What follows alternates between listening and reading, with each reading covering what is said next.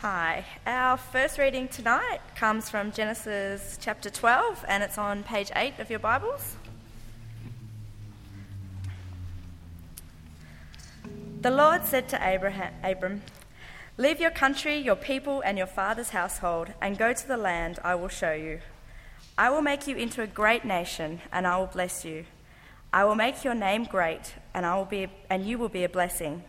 I will bless those who bless you, and whoever curses you, I will curse, and all the peoples on earth will be blessed through you. So Abram left as the Lord had, had told him, and Lot went with him. Abram was 75 years old when he set out from Haran he took his wife Sarai, his nephew Lot, all the possessions they had accumulated, and the people they had uh, acquired in Haran, and they set out for the land of Canaan, and they arrived there. Abram travelled through the land as far as the site of the great tree of Moreh at Shechem. At the time, the Canaanites were there in the land. The Lord appeared to Abram and said, To your offspring I will give this land.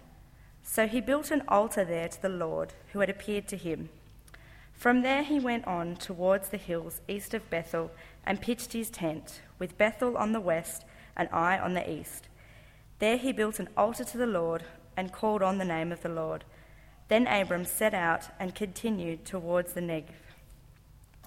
Now there was a famine in the land, and Abram went down to Egypt to live there for a while because the famine was so severe. As he was about to enter Egypt, he said to his wife Sarai, I know what a beautiful woman you are.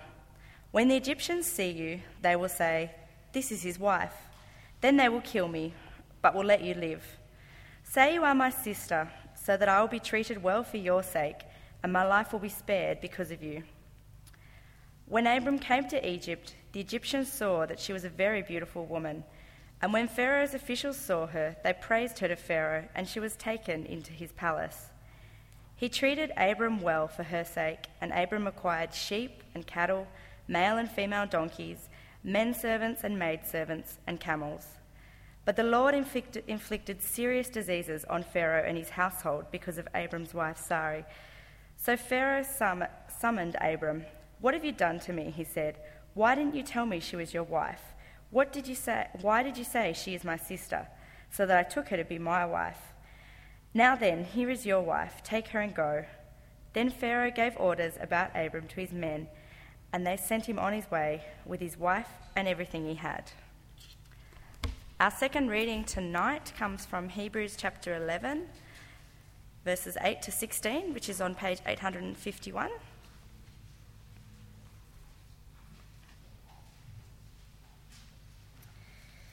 By faith, Abraham, when called to go to a place where he would later receive as his inheritance, obeyed and went even though he did not know where he was going. By faith, he made his home in the promised land like a stranger in a foreign country. He lived in tents, as did Isaac and Jacob, who were heirs with him of the same promise. For he was looking forward to the city with foundations, whose architect and builder is God.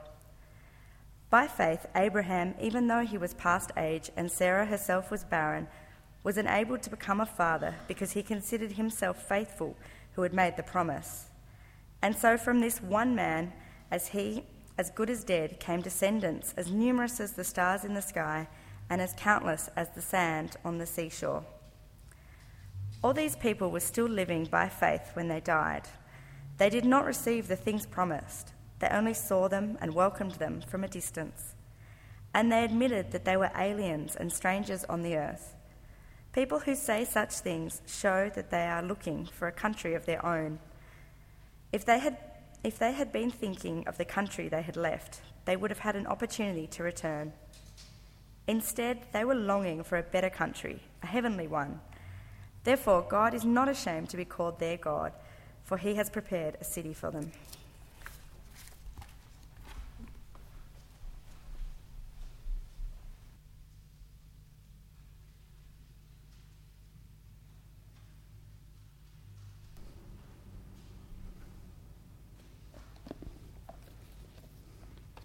Let me just make, oh, I'm on. Always make the mistake. Let's start by praying. Uh, Father, we do uh, long with faith uh, for that day uh, where there is no weeping and no pain and no suffering. Uh, for that day when uh, the illnesses relating to the fistula are done away with. And by faith, we know that you hold us now. And Father, by faith, we ask you now to speak to us through your word as you've promised. In Jesus' name, amen. Now, as a student, um, I tend to try and find the cheapest bargains for books everywhere I can, and of course, that I end up finding those online. Um, and I just want to tell you a bit of an experience that I had with one poor little thin paperback that I ordered recently. Um, I ordered it, and a little while later, I got it, and it was completely munted. Um, it was a really nasty job. This thing was bent straight down the middle, the spine was broken. Pictures still into my mind of an evil mailman, you know, big fingers, beady eyes, throwing parcels around the back of his truck willy nilly. I'm still, you know, obviously processing this. It's okay. Um, anyway, I wrote an email to the company informing them that I was upset with the state of the book that I'd received, and they replied promptly. I was really chuffed. They said, "Really sorry about that. Um, here's another book." Well, they didn't say, "Here's another book." They said, "We'll send you another book." And I, th- and I was, I was really actually quite happy about it, and uh, it, it, made me question. I said, "Hold on a second. Uh, they didn't ask me to prove it. Uh, for some reason." uh, my response was one of skepticism. And I started losing faith that this company was actually going to send me this book. They didn't ask me for any proof that there was damage to the goods like they have on other occasions. And I started waiting uh, for days, and that was okay, but then for weeks. And I started questioning how long do they normally send, uh, take to send these things? Uh, when was the last time I sent a book, and how long did it take? I started uh, checking my mailbox regularly and frequently, and nothing was there. And weeks turned to months, and I threw my faith in, to that, in that company. I couldn't trust it anymore. That was 11 months ago. I didn't receive a book. And all I've got is this little remnant of a little chewed up thing that some evil mailman um, screwed up in his, in his mail truck. Um, am I meant to order a book from this person again, this, this company? I won't name them. I, I don't think I can. I've lost faith in this company. And I wonder do you know this feeling as a Christian? This sense in which we trust in God, but, uh, but at times we're not sure if we can actually trust in God. You know, you've heard some of the great promises that God has made to you, something as great as the forgiveness of your sins. The fact that from day to day you can know a clean conscience, you can know that you are reconciled with God.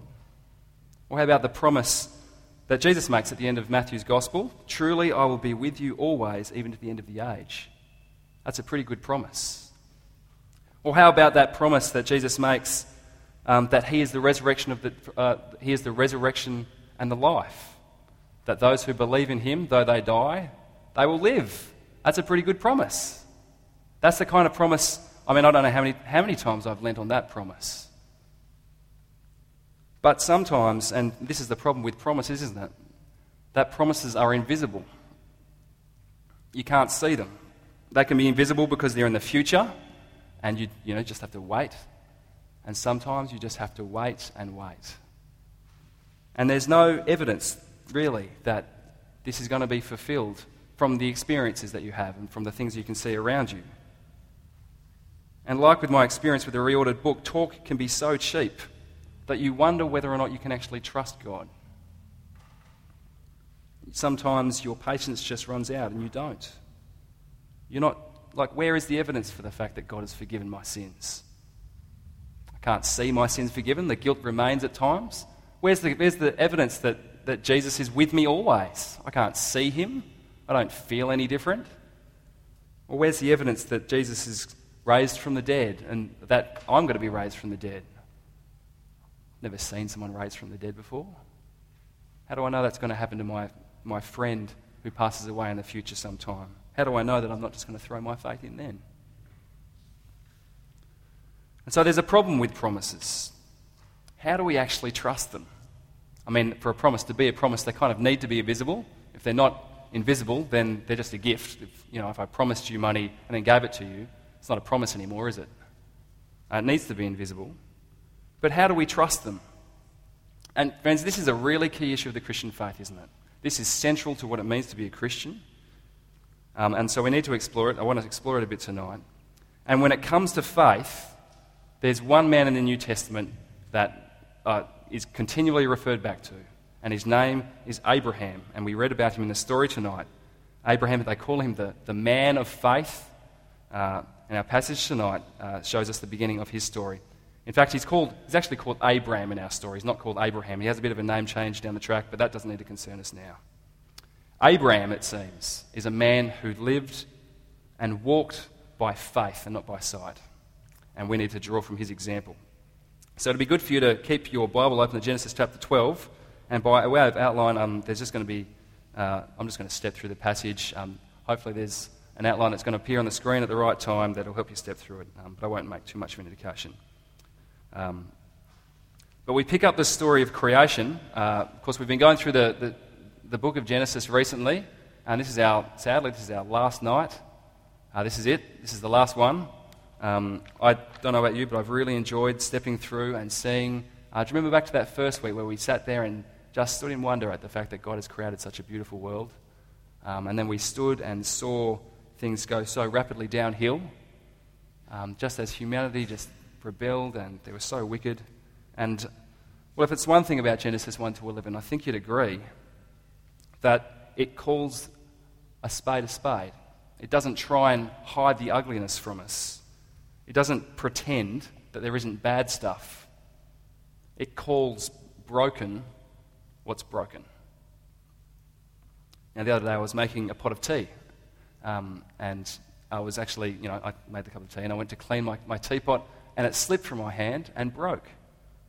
And, you know, uh, I was kind of sentimental. This teapot was a gift. Um, I had some good cups of tea from it. And as I sat there, I just stood there wondering what to do. I was like, should I try and fix it? You know, and I, I gave it a bash. I pulled out the sticky tape and tried to sticky tape this teapot back together, and it was pretty dodgy. And so I, I gave up on that and just decided well, you know, I could actually get some strong glue, some of that expensive stuff, and get the, the porcelain bits together. And I just decided it's not worth it. I mean, it was a nice teapot and everything, but I just, it wasn't that expensive. I'll just go and buy another one. But what is it that God does when his world is broken? What does God do when his world has slipped off the shelf, so to speak? When uh, the people that he created have rebelled against him? and he's been forced to bring curse on them. Uh, when they're so wicked that he's been forced to destroy and bring, bring substantial destruction to their lives. Uh, what does he do once their arrogance um, comes to a climax and they, they plan and scheme to build a tower and leave him completely out of the plans and he's forced to scatter them? When they're consistently insolent when they're evil all the time, what do you do when you're God? Well, you pour out your grace. You pour out grace upon grace upon grace. And that's what God does. In response to human evil, He is gracious. So I want us to pick up uh, Genesis chapter 12, verse 1. Let's have a read and see what He actually does. Verse 1 The Lord had said to Abraham, Leave your country, your people, and your father's household, and go to the land I will show you.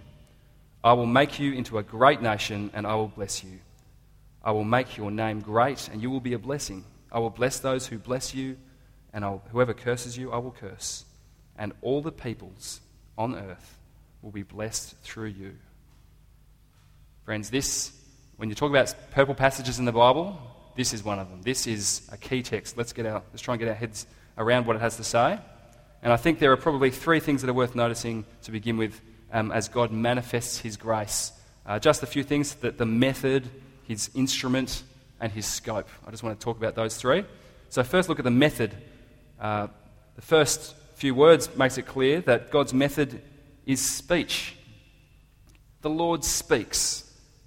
And it takes us back to the very, very beginning of the Bible when the Lord spoke that time. Do you remember that? Uh, there was nothing around him, there was just God. No one to sort of force him into creating the world. He wasn't threatened. No one dared him to create the world. It was simply out of the overflow of his love that he said, Let there be light. And there was. And he created this beautiful creation out of the overflow of his love. And it demonstrates God's love is in a vacuum. It's not compelled by any ex- external kind of force, it's pure grace. And so we come to this situation, and God speaks into this dire situation of humanity, and he speaks graciously again, purely by his grace. Second, notice the instrument that his grace is focused on is a person called Abraham. Okay? Now, uh, you might not know a lot of Abraham before this. I mean, we know him as the father of faith, of course, from the New Testament. But looking backwards, he's not much to speak for. Um, if you went and looked somewhere in the book of Joshua, it says that Abraham and his family, uh, before the Lord called him, were moon worshippers. Um, clearly not doing too much for him, though, because his situation at the end of chapter 11 is rotten. In fact, it's pretty depressing. Uh, Abraham's brother has died, uh, leaving an only son. His name's Lot, um, Abraham's nephew. Uh, Abraham's other bre- uh, brother, uh, we won't read it now, but Abraham's other brother uh, marries his own niece. I mean, this, this is off the charts, isn't this? is bold and the beautiful kind of stuff. Um, and of course, Abraham's situation himself, he's not in a great position. Um, his wife's barren. And so there's a situation that's fairly hopeless. And yet God decides to focus on him. And he speaks his grace. First, a command leave everything his land and his people. And secondly, he speaks a promise that God would provide him more land and more family, offspring, lots of offspring. Now, I'm not sure how many you know, people here are really into offspring. This is a really good thing for this is a really good thing for Abraham. He wants lots of kids. So a big grin appears on his face when he hears that. It's Abraham's family in particular that God is going to bless and make into a nation. So this is the thing that God pours his grace on creation, but he focuses it on this one family. Onto this one family where he demonstrates his grace. Into a hopeless situation, he brings blessing. And if you looked back to that story of Babel, do you remember last week that story of the Tower of Babel where these men arrogantly gathered together and they say, Let's make a name for ourselves and build a tower to the heavens. And of course, God comes down and has none of that and he scatters them across the earth. Well, God almost picks up on this kind of idea. Instead of having this evil human community that's building itself, he builds his own community. And he focuses on this, this depressing man, Abram. And he says, I will make, I will bless, I will make, I will bless. It's emphatic. And so God's instrument will be Abraham and his family, so that it demonstrates God's grace again. But then, uh, notice thirdly that the scope of God's grace isn't limited to Abraham's family. He, speaks into the, he speaks into the life of Abraham and you see that at the very end of the passage all the peoples on earth will be blessed through you. This is of universal significance. And it's no small promise. In fact, uh, Paul in the letter to the Galatians in chapter 3, he says that this was the gospel preached beforehand to Abraham. He recognized this promise as a forerunner of the gospel. And it, I mean, obviously, you know, Paul's saying that, it finds its ultimate fulfillment in the person of Jesus, the one that we put our faith in, the one who ultimately brings blessing and poured out his life so that people might be blessed.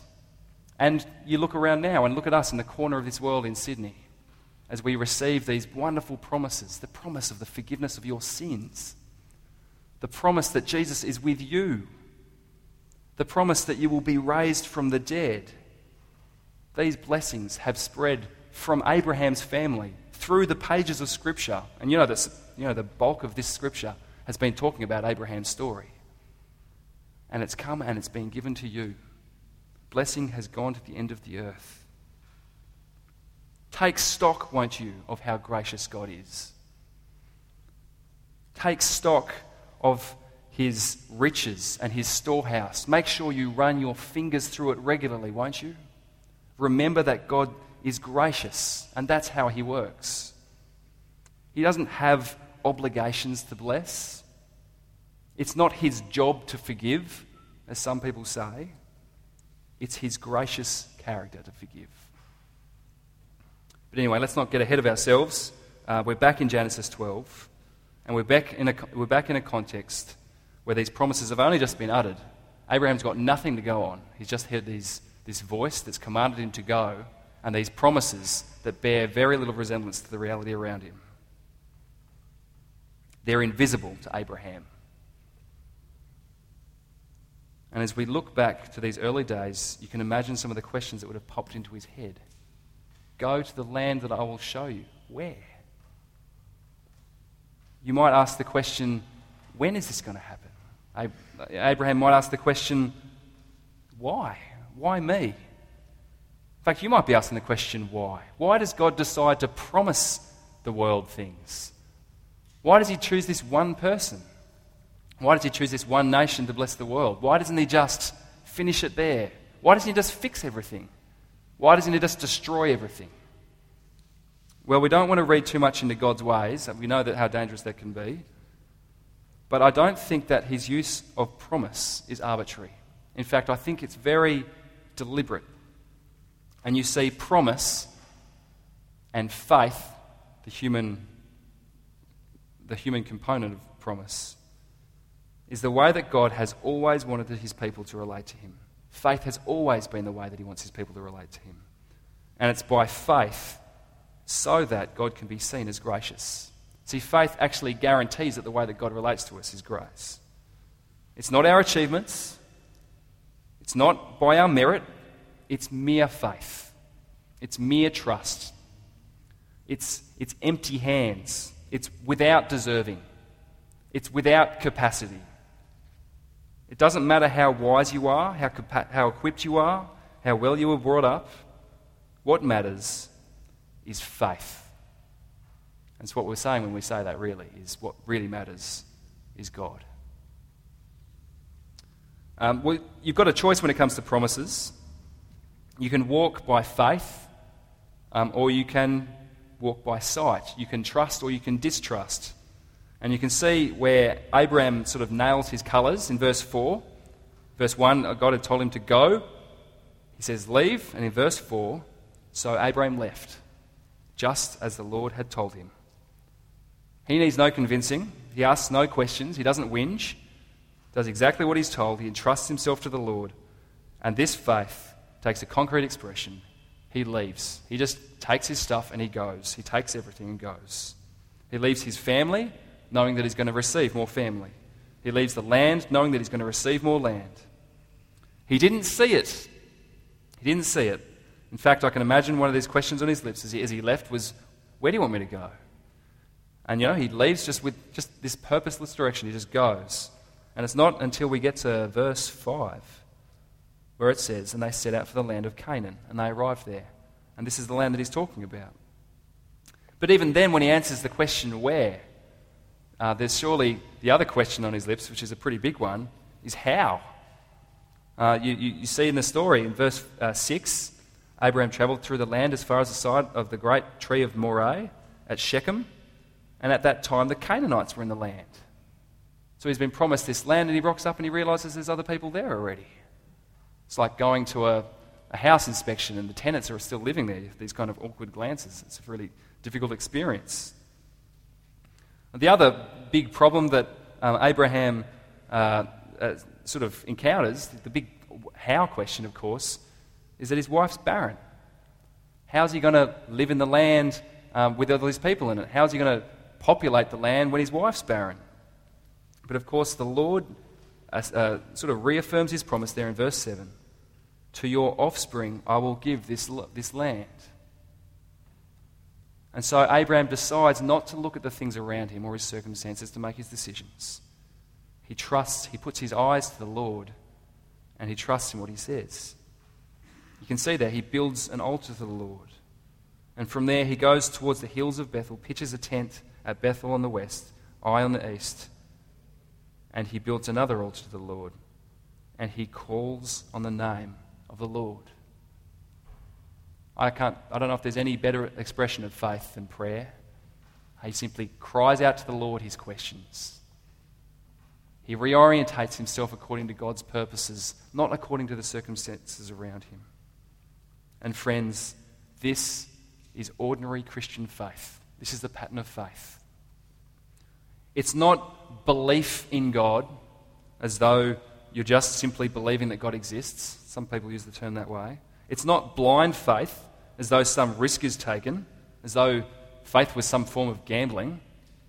It's not faith as opposed to proof, as some people use it, as though you need to commit some form of intellectual suicide to be a Christian. No, faith is trust. It's trusting God like you trust a reliable friend. There's one preacher I, used, I heard used to regularly say, it's like, tr- it's like trusting your chair that you're sitting on. You don't question your chair, you just sit on it. But then I think it's even more than that. Uh, one author warns us about having taxi driver faith. You know, you sort of, I mean, this is, I don't have that many experiences getting in a taxi, I can't afford it. But when I do, I just say, this is the place I want to go to. And they, they take me, I don't, I don't really mind which way they take me. I don't really mind. Sometimes it could be, you know, so I say, I'm here in Kirribilli. I say, I want to get to Newtown. And they said, great. And, you know, they sort of want to avoid the toll, so they go out past Parramatta and take me back. I don't, I don't mind too much because they get me to the place that I wanted to go. The problem with taxi driver faith is that Christian, Christian faith, um, you surrender your destination as well. When God is your taxi driver, you get in the car and he just starts driving. He's noticed that, that Abraham just throws over all of his ambitions, all of his directions, and he just gets in the car and they drive off. And this is the trust and the belief of, and the faith that characterizes Christians. It's a trust that God means it when He makes a promise. It's what takes a family like the Bennetts from living in a comfortable Australian lifestyle to living in a place like Egypt or a place like Ethiopia. It's a place that makes a man like Peter Tien leave his family and study in a different country. And why? Why do these families do this? Because they're convinced that God has promised, and He means His promise, that He wants blessings to go to the nations. Bring it closer to home, though. What is it that makes a grieving heart hope? What is it that makes a grumpy heart love? What is it that makes a busy person give up their Sunday evening for church each week? What is it that makes a successful person give up their money uh, and give to organisations like CMS and giving their money to church and other organisations, giving their money to fistula hospitals? It's faith. What is it that stops the very loneliest of people from entering despair? It's faith, knowing the goodness of God and His promise that He will be with you always. What would it be like for you to trust God in a concrete way like this? To entrust your life to Jesus. To trust Jesus, even if people at work think you're stupid. Even if it means that your neighbours will lose their higher opinion of you even if it meant living a lower standard of living, even if it meant leaving your ambitions to one side to live for Jesus and his ambitions.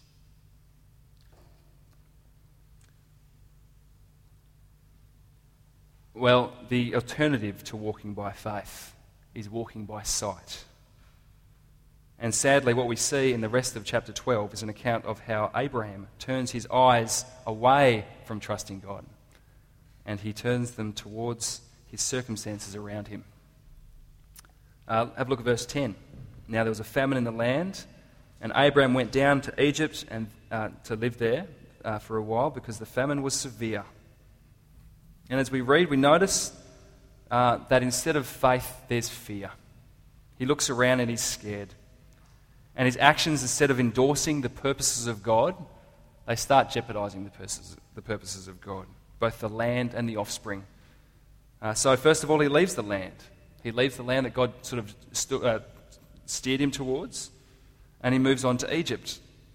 He didn't sort of think that God might be able to provide for him in that place, and he moves on. And the result is that he goes. Uh, the, the, secondly, the thing that happens is that uh, you see in verse 11. As he was about to enter Egypt, he said to his wife Sarai, I know what a beautiful woman you are. And he takes his Elle Macpherson lookalike wife and he sort of treats her as his sister, and gambles the fact that he might have children in the future because his wife is now the wife of another man. Uh, it's very noble of him, sort of preventing his, his death in this way. Um, but in both cases, both the way that he sort of neglected the land and neglected the promise to his offspring, his eyes had shifted away from the, the promise of God. And he sort of looked to the provision of his own circumstances and the security of his own life. And what you see in the end as well is that the blessing that might have come to Egypt in some other way actually turns into a curse as God is forced into save uh, uh, Abram from his situation. And so, what we, what we see in this story in chapter 12 is that Abraham basically fails in every count. Uh, he had faith at one point, but at this, in this particular example, he just makes a mess of it. And I wonder if you're in a situation where you know a failure in your life. There's something that just weighs you down. Maybe it's something that you just keep repeating to, right? you keep coming back to, um, where you, you didn't trust the Lord and you've, you wonder, what kind of person am I for doing this? Um, but the thing is here that this is not the end of the story. Uh, we know actually that we, you know, we read it before that God intervenes and he rescues Abraham. See, despite the fact that Abraham gave up on God's purposes, God didn't give up on Abraham. And so God rescues him.